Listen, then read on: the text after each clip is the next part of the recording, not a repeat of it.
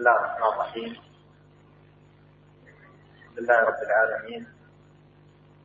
والصلاة والسلام على إمام المرسلين نبينا محمد وعلى آله وأصحابه أجمعين. أما بعد آه، كانت الأصل أن الدرس حول كتاب كشف الشبهات ولعلنا نبدأ مع الإخوة المقدمة التوحيد عموما. إلى أن يأتي الشيخ حمد إن شاء الله ويمضي معكم في دراسة الكتاب. التوحيد. لمن أراد دراسته مقدمات ينبغي أن يعتني بها. لعلي أشير إلى شيء من ذلك بحسب ما يتيسر ويسمح به وقت هذا اللقاء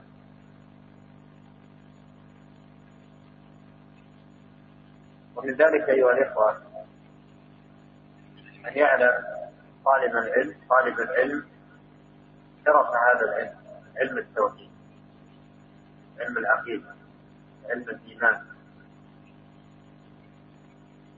ويقولون شرف العلم من شرف معلوم. التوحيد البحث فيه كله متعلق بالإيمان بوحدانية الله جل وعلا بربوبيته وألوهيته وأسمائه وصفاته. وما من شك أن أن هذا العلم أشرف العلوم لأن البحث فيه في أعظم معلوم. وسعادة العبد مرتبطة بهذا التوحيد وكلما كان أعظم تحقيقا له أعظم حظه من السعادة بحسب ذلك ومن فضل الله على محقق التوحيد أنهم يدخلون الجنة بدون حساب ولا عقاب. وفضائل التوحيد على أهله لا حصر له ولا عد ومن هذه الفضائل أن التوحيد هو الذي يصحح الأعمال. وتكون به مقبولة عند الله. إن كل عمل من الأعمال قل أو كثر لا يكون متقبلا إلا إذا قام على التوحيد لهذا قال الله تعالى فمن كان يرجو لقاء ربه فليعمل عملا صالحا ولا يشرك بعبادة ربه أحد. هذا أساس لا بد منه وأصل لا بد من وجوده حتى يكون العمل الصالح متقدم. ولا يشرك بعبادة ربه أحدا أي وحد الله يخلص العبادة لله تبارك وتعالى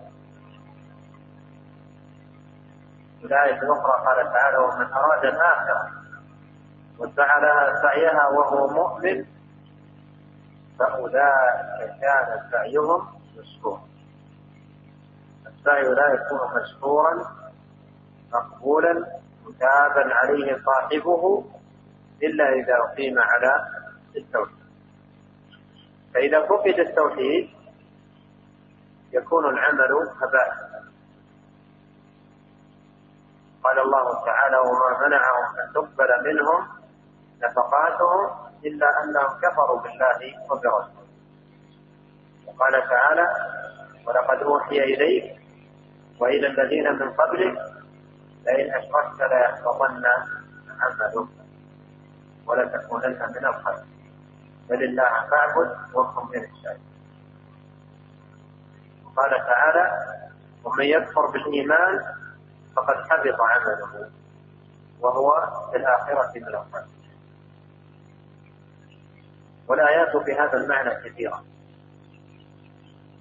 فالأعمال لا تكون صحيحة ولا مقبولة عند الله سبحانه وتعالى إلا إذا أقيمت على التوحيد وأسست على الإخلاص للرب المعبود. والخالق الجليل. سبحانه وتعالى.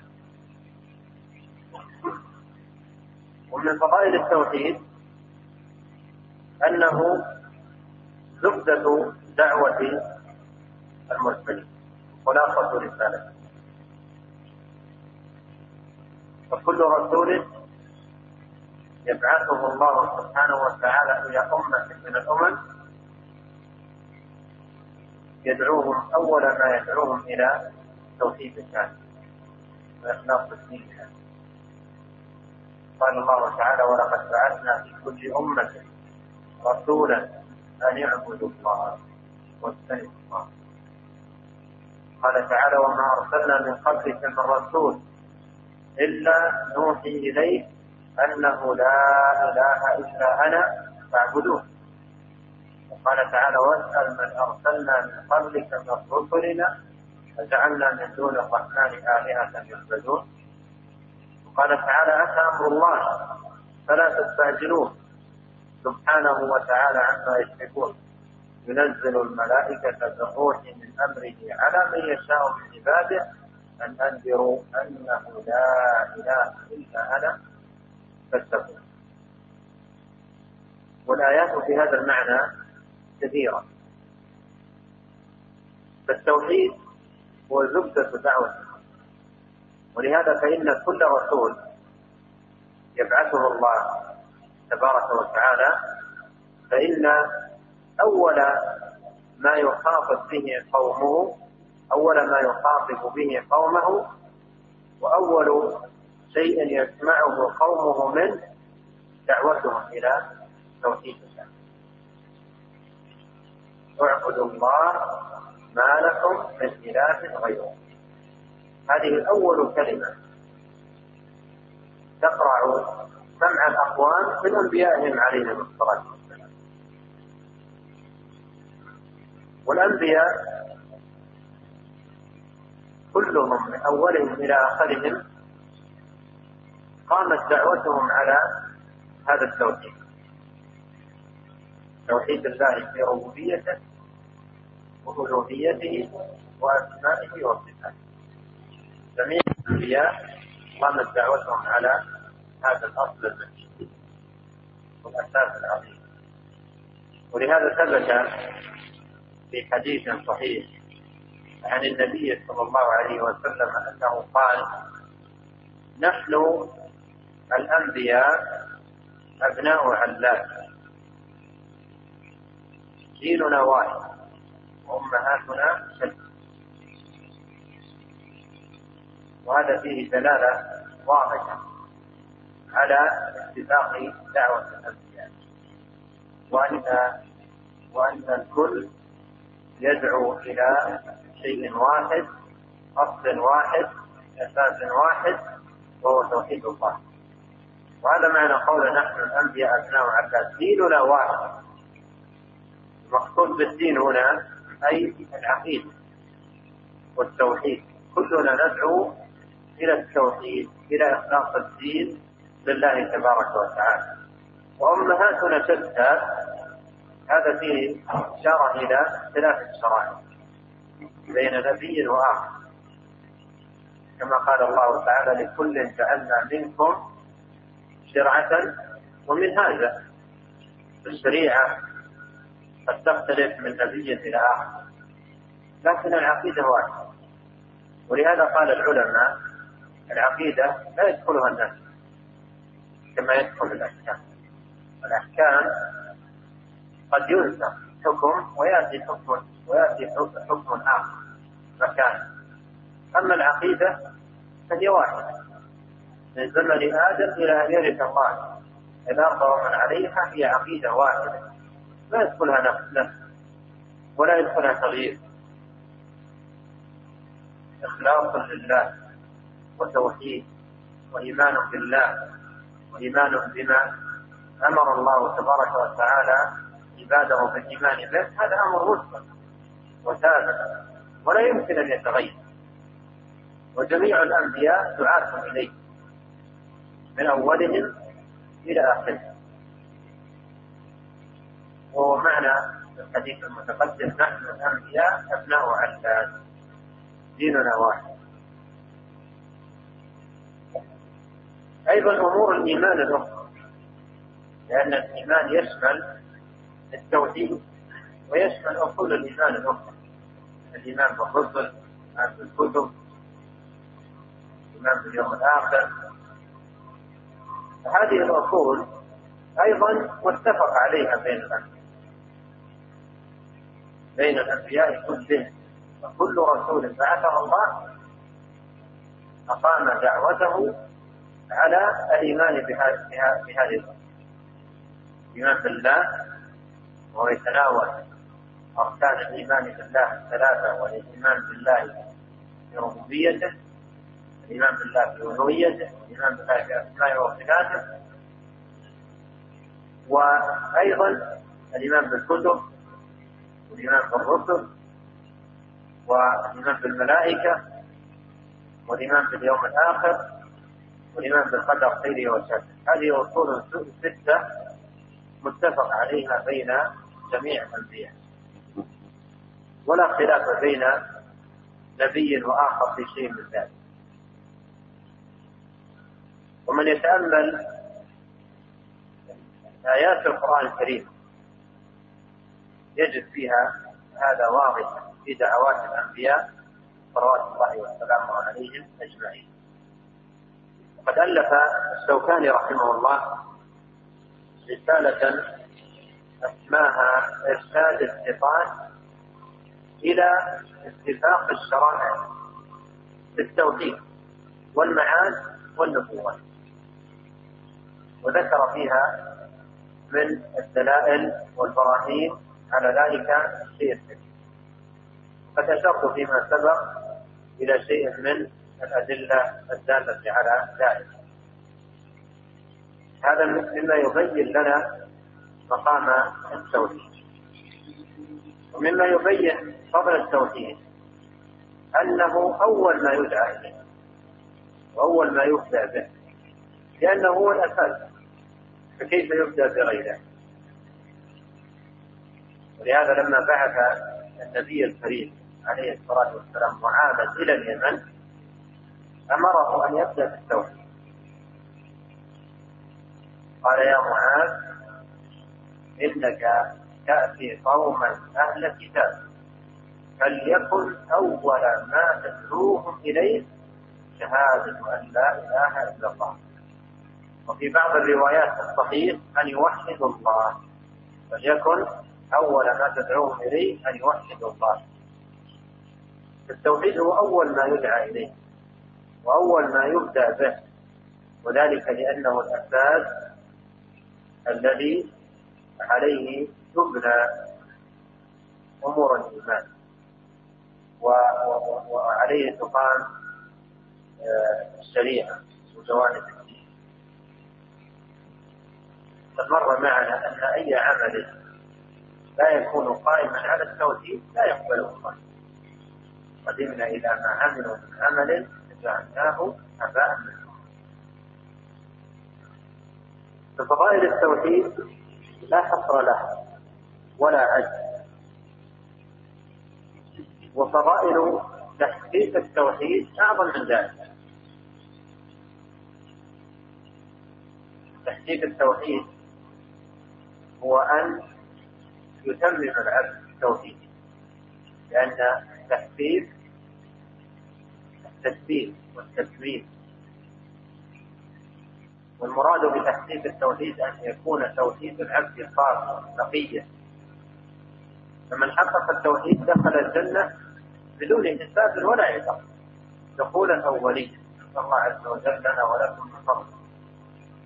جاء في حديث آه، ابن عباس رضي الله عنهم عنهما أن النبي عليه الصلاة والسلام قال عرضت علي الأمم فرأيت النبي ومعه الرهط والنبي معه الرجل النبي معه الرجلان النبي معه أحد ثم رفع عليه سواد عظيم. فقلت هذه أمتي فقال هذه هذه هذا موسى ومن معه. ثم رأيت سوادا عظيما كالسجن فقلت هذه أمتي قال نعم. هذه أمته وفيهم سبعون ألفا يدخلون الجنة. من سبعون ألف يدخلون الجنة بدون حساب. وقد جاء في بعض الروايات أن النبي عليه الصلاة والسلام تزاد ربه. يعني طلب منه الزيادة. وهذا من حرصه ونصحه لأمه كما قال الله تعالى لقد جاءكم رسول من أنفسكم عزيز عليه ما عنتم حريص عليكم بالمؤمنين رؤوف. فاستزاد عليه الصلاة والسلام آه، لأمته. فجاء في الحديث أن الله عز وجل زاده مع كل ألف سبعين ألف مع كل ألف سبعين ألف وهذا من فضل الله ومنته على أمة محمد عليه الصلاة والسلام. وهؤلاء كلهم يدخلون الجنة بدون حساب ولا لما ذكر النبي عليه الصلاة والسلام ذلك ومضى خاف الصحابة فيه أخذوا يتساءلون من هؤلاء؟ الذين يدخلون الجنة بدون حساب ولا عقاب من؟ فبعض الصحابة قالوا إن هؤلاء هم الذين صحبوا محمدا صلى الله عليه وسلم. وبعضهم قالوا هم الذين ولدوا في الإسلام وقالوا أقوالا أخرى لكنك عندما تتأمل أقوالهم تجد أن كلها منصبة على طاعة الله وامتثال أمره والقيام بعبادته والمحافظة على أوامره والثبات على دينه. فخاضوا فيه. فدخل عليهم النبي صلى الله عليه وسلم فذكروا له ذلك. فقال هم الذين لا يكتوون ولا يسترقون ولا يتطيرون وعلى ربهم يتوكلون هذه الصفات. وهذه الصفات تدل على كمال توحيد هؤلاء وتمام ايمانهم بالله سبحانه وتعالى. ورجع الأمر إلى تكميل التوحيد وتكميل لا يسترقون ولا يكتوون ولا يتطيرون وعلى ربهم يتوكلون. وقوله وعلى ربهم يتوكلون هو الوصف الجامع لما سبق فمن تمام توكلهم بالله وثقتهم به واعتمادهم عليه جانبوا ذلك كله. معتمدين على الله تعالى فلما قال النبي عليه الصلاة والسلام ذلك قال عكاشة بن محصن رضي الله عنه يا رسول الله ادعو الله أن يجعلني منه.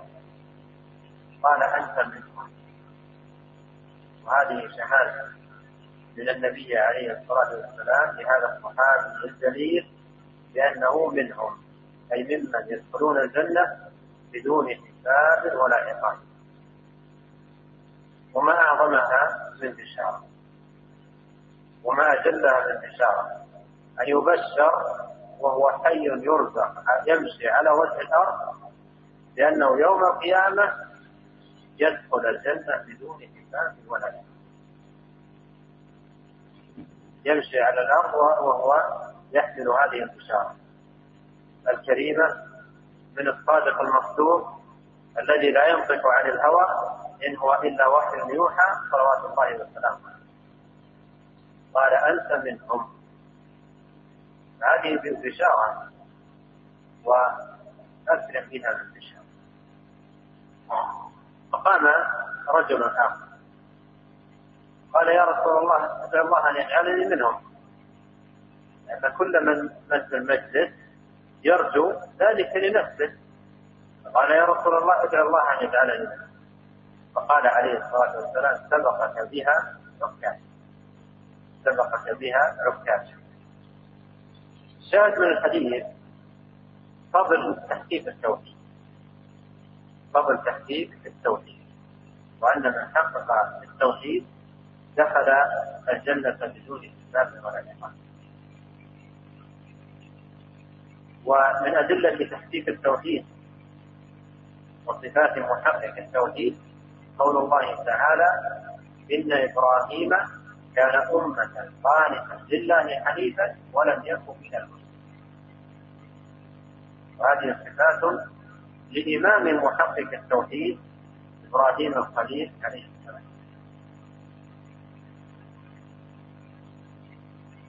فتحقيق التوحيد ثمرته أو من ثماره العظيمة على أهله دخول الجنة بدون حساب ولا عقاب وهذا يدلنا على أهمية دراسة التوحيد والعناية به وأن يعطيه طالب العلم من وقته. ولا تكون دراسة طالب العلم للتوحيد أو لعلم التوحيد لمجرد المعرفة ومزيد الاطلاع هذا مما لا يليق بالمسلم. ولا يليق بطالب العلم. لا يدرس التوحيد لمجرد مزيد الاطلاع وتنوع المعارف والتكثر بالمعلومات. لا. ليس هذا المقصود وإنما يدرس طالب العلم التوحيد ليكمل توحيده وليزيد إيمانه ولتقوى صلته بالله تبارك وتعالى ولتزكو أعماله. لأن الأعمال تزكو بذكاء التوحيد وصفائه ونقائه وسلامته وكلما صلح قلب الإنسان بالتوحيد للرب المعبود وإخلاص الدين له وعمر القلب بالإيمان زكت الجوارح تبعا لذلك. لأن الجوارح فرع عما يقوم في القلب. وهذا أمر بينه النبي عليه الصلاة والسلام كما في حديث النعمان بن بشير رضي الله عنه وفيه قال صلى الله عليه وسلم إن في الجسد مضغة إذا صلحت صلح الجسد كله وإذا فسد فسد الجسد كله ألا وهي القلب فدراسة التوحيد لأجل هذا أن يصلح الإنسان قلبه وأن يصلح أعماله. وأن تبنى أعمال الإنسان على توحيد الخالق وإيمان راسخ وعقيدة صافية مبنية على أساس عظيم وسبيل قويم من كتاب الله وسنة نبيه صلوات الله وسلامه عليه. وتتأكد دراسة التوحيد والعناية به في زماننا هذا بغلبة الجهل وكثرة الشبهات ووجود الصوارف المتنوعة والصوارف الكثيرة عن العقيدة الصافية والتوحيد النقي. ما أكثر الشبهات التي تزخ بالناس زخا وتنشر بينهم وتلقى عليهم فتشكك الناس في الديانة وتوجد عندهم اضطرابا في هذا الأمر العظيم الجديد الذي لا ينبغي أن يكون فيه أخذ ولا عطاء ولا مساومة ولا تعريض بمخاطره والمؤمن أعظم ما ين... أعظم ما يعتني به في في حياته التوحيد لأن أثمن شيء عنده في حياته التوحيد. أثمن شيء في في حياة العبد التوحيد. التوحيد أثمن ما عند الإنسان. أثمن من من المال. وأثمن من الطعام. وأثمن من الشراب.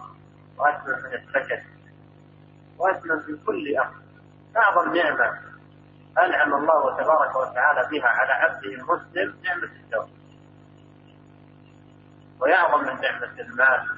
نعمة الطعام ومن نعمة الشراب ومن كل نعمة ولهذا لو لو تأملنا سورة النحل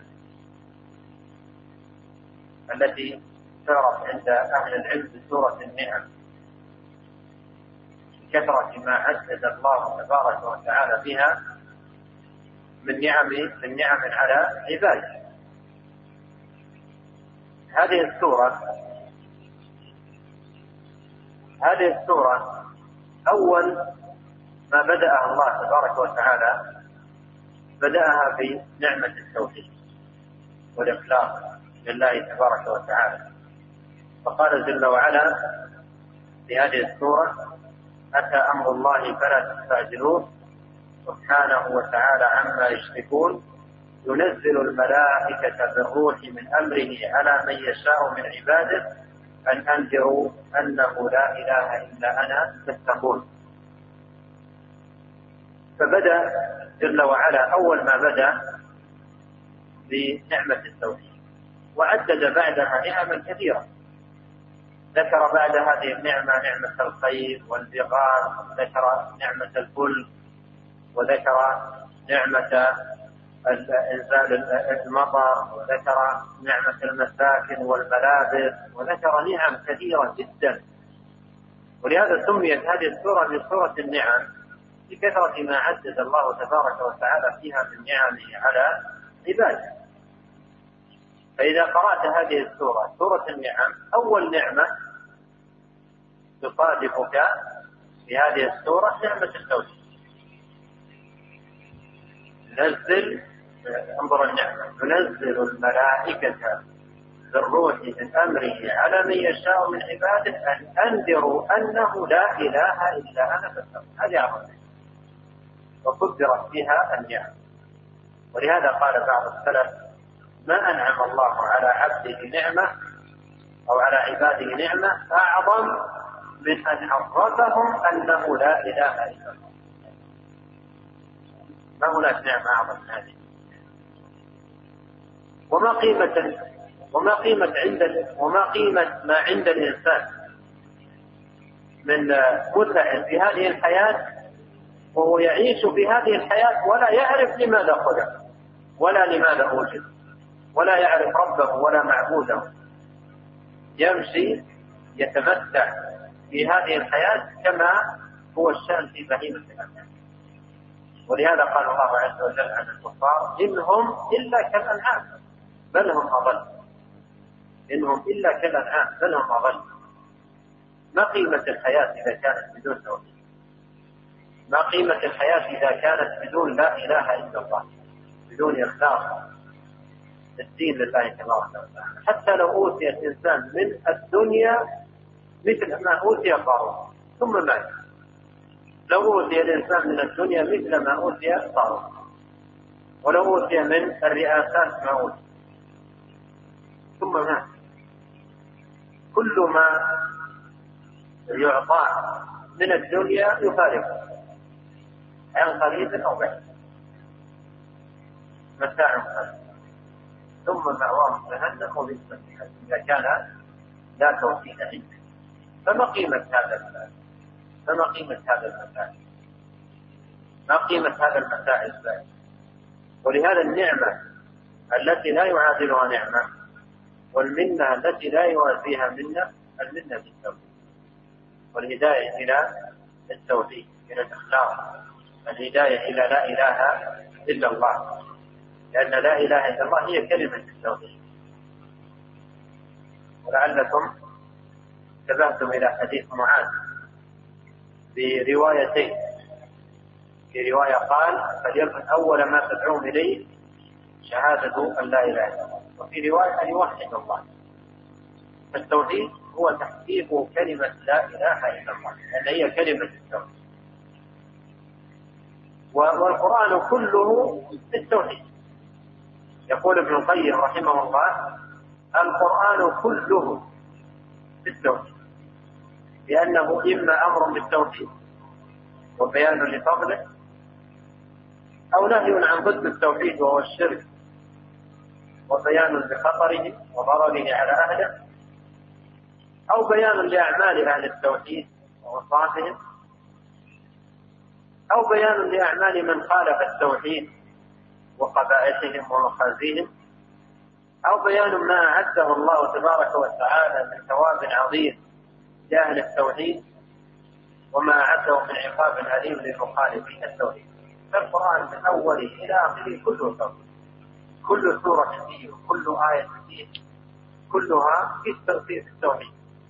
والإخلاص لله تبارك وتعالى. وعليه فإن الواجب على المسلم أن يستشعر نعمة الله عليه بالهداية للتوحيد وهي منة من الله وهداية منه جل وعلا. قال الله قال الله تبارك وتعالى يمنون عليك أسلموا قل لا تمنوا علي إسلامكم بل الله يمن عليكم أن هداكم للإيمان إن كنتم صادقين.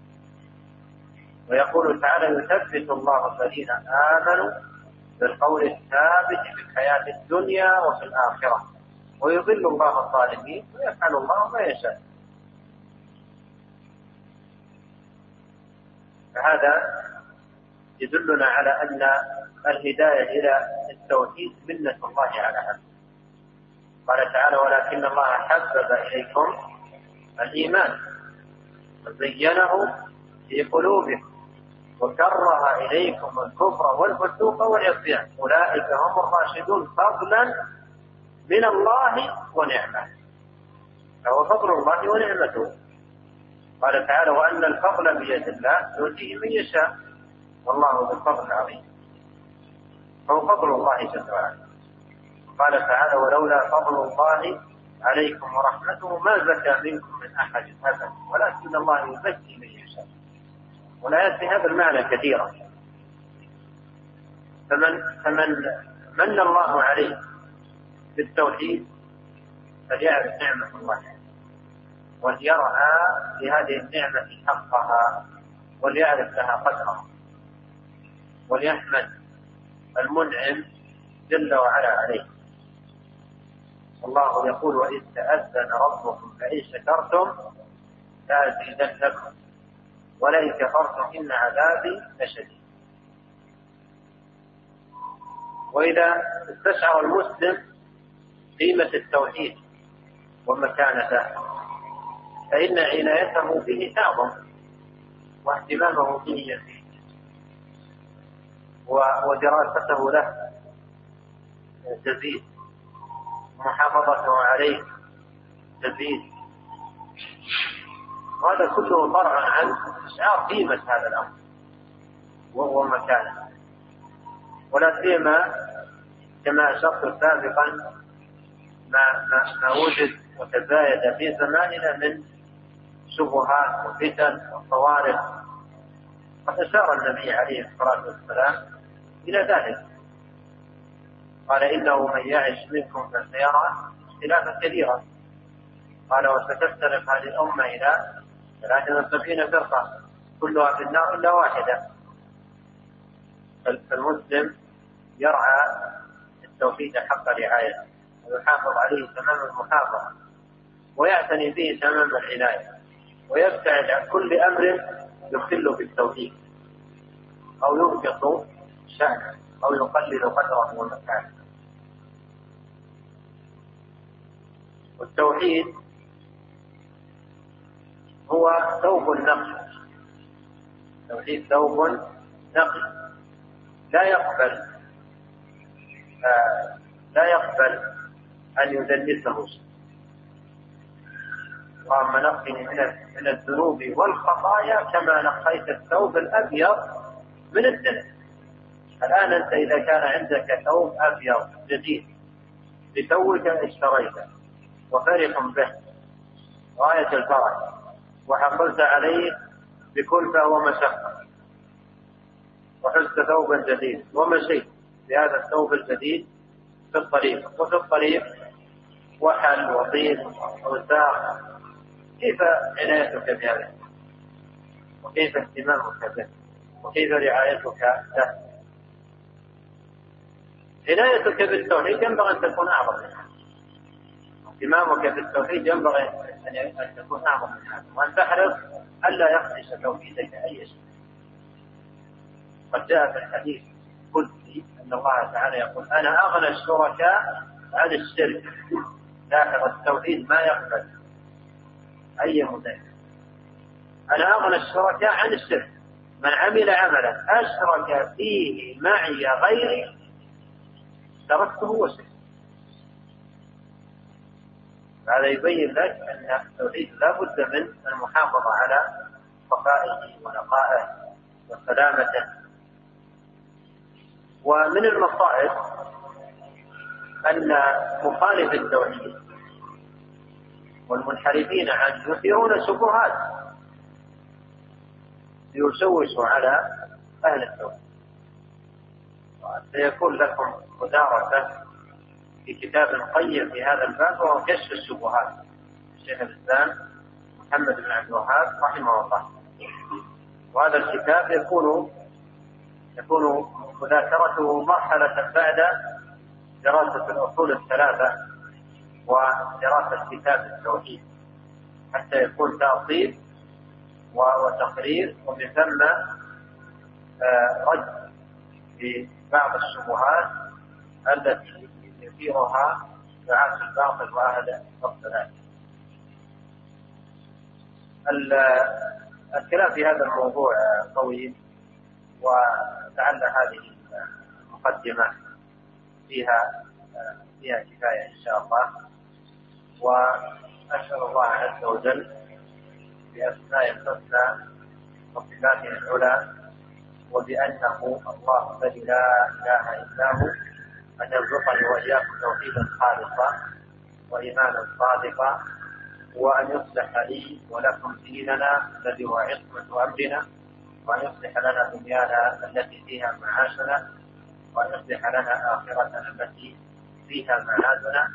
وأن يجعل الحياة زيادة لنا في كل خير والموت راحة لنا من كل شر.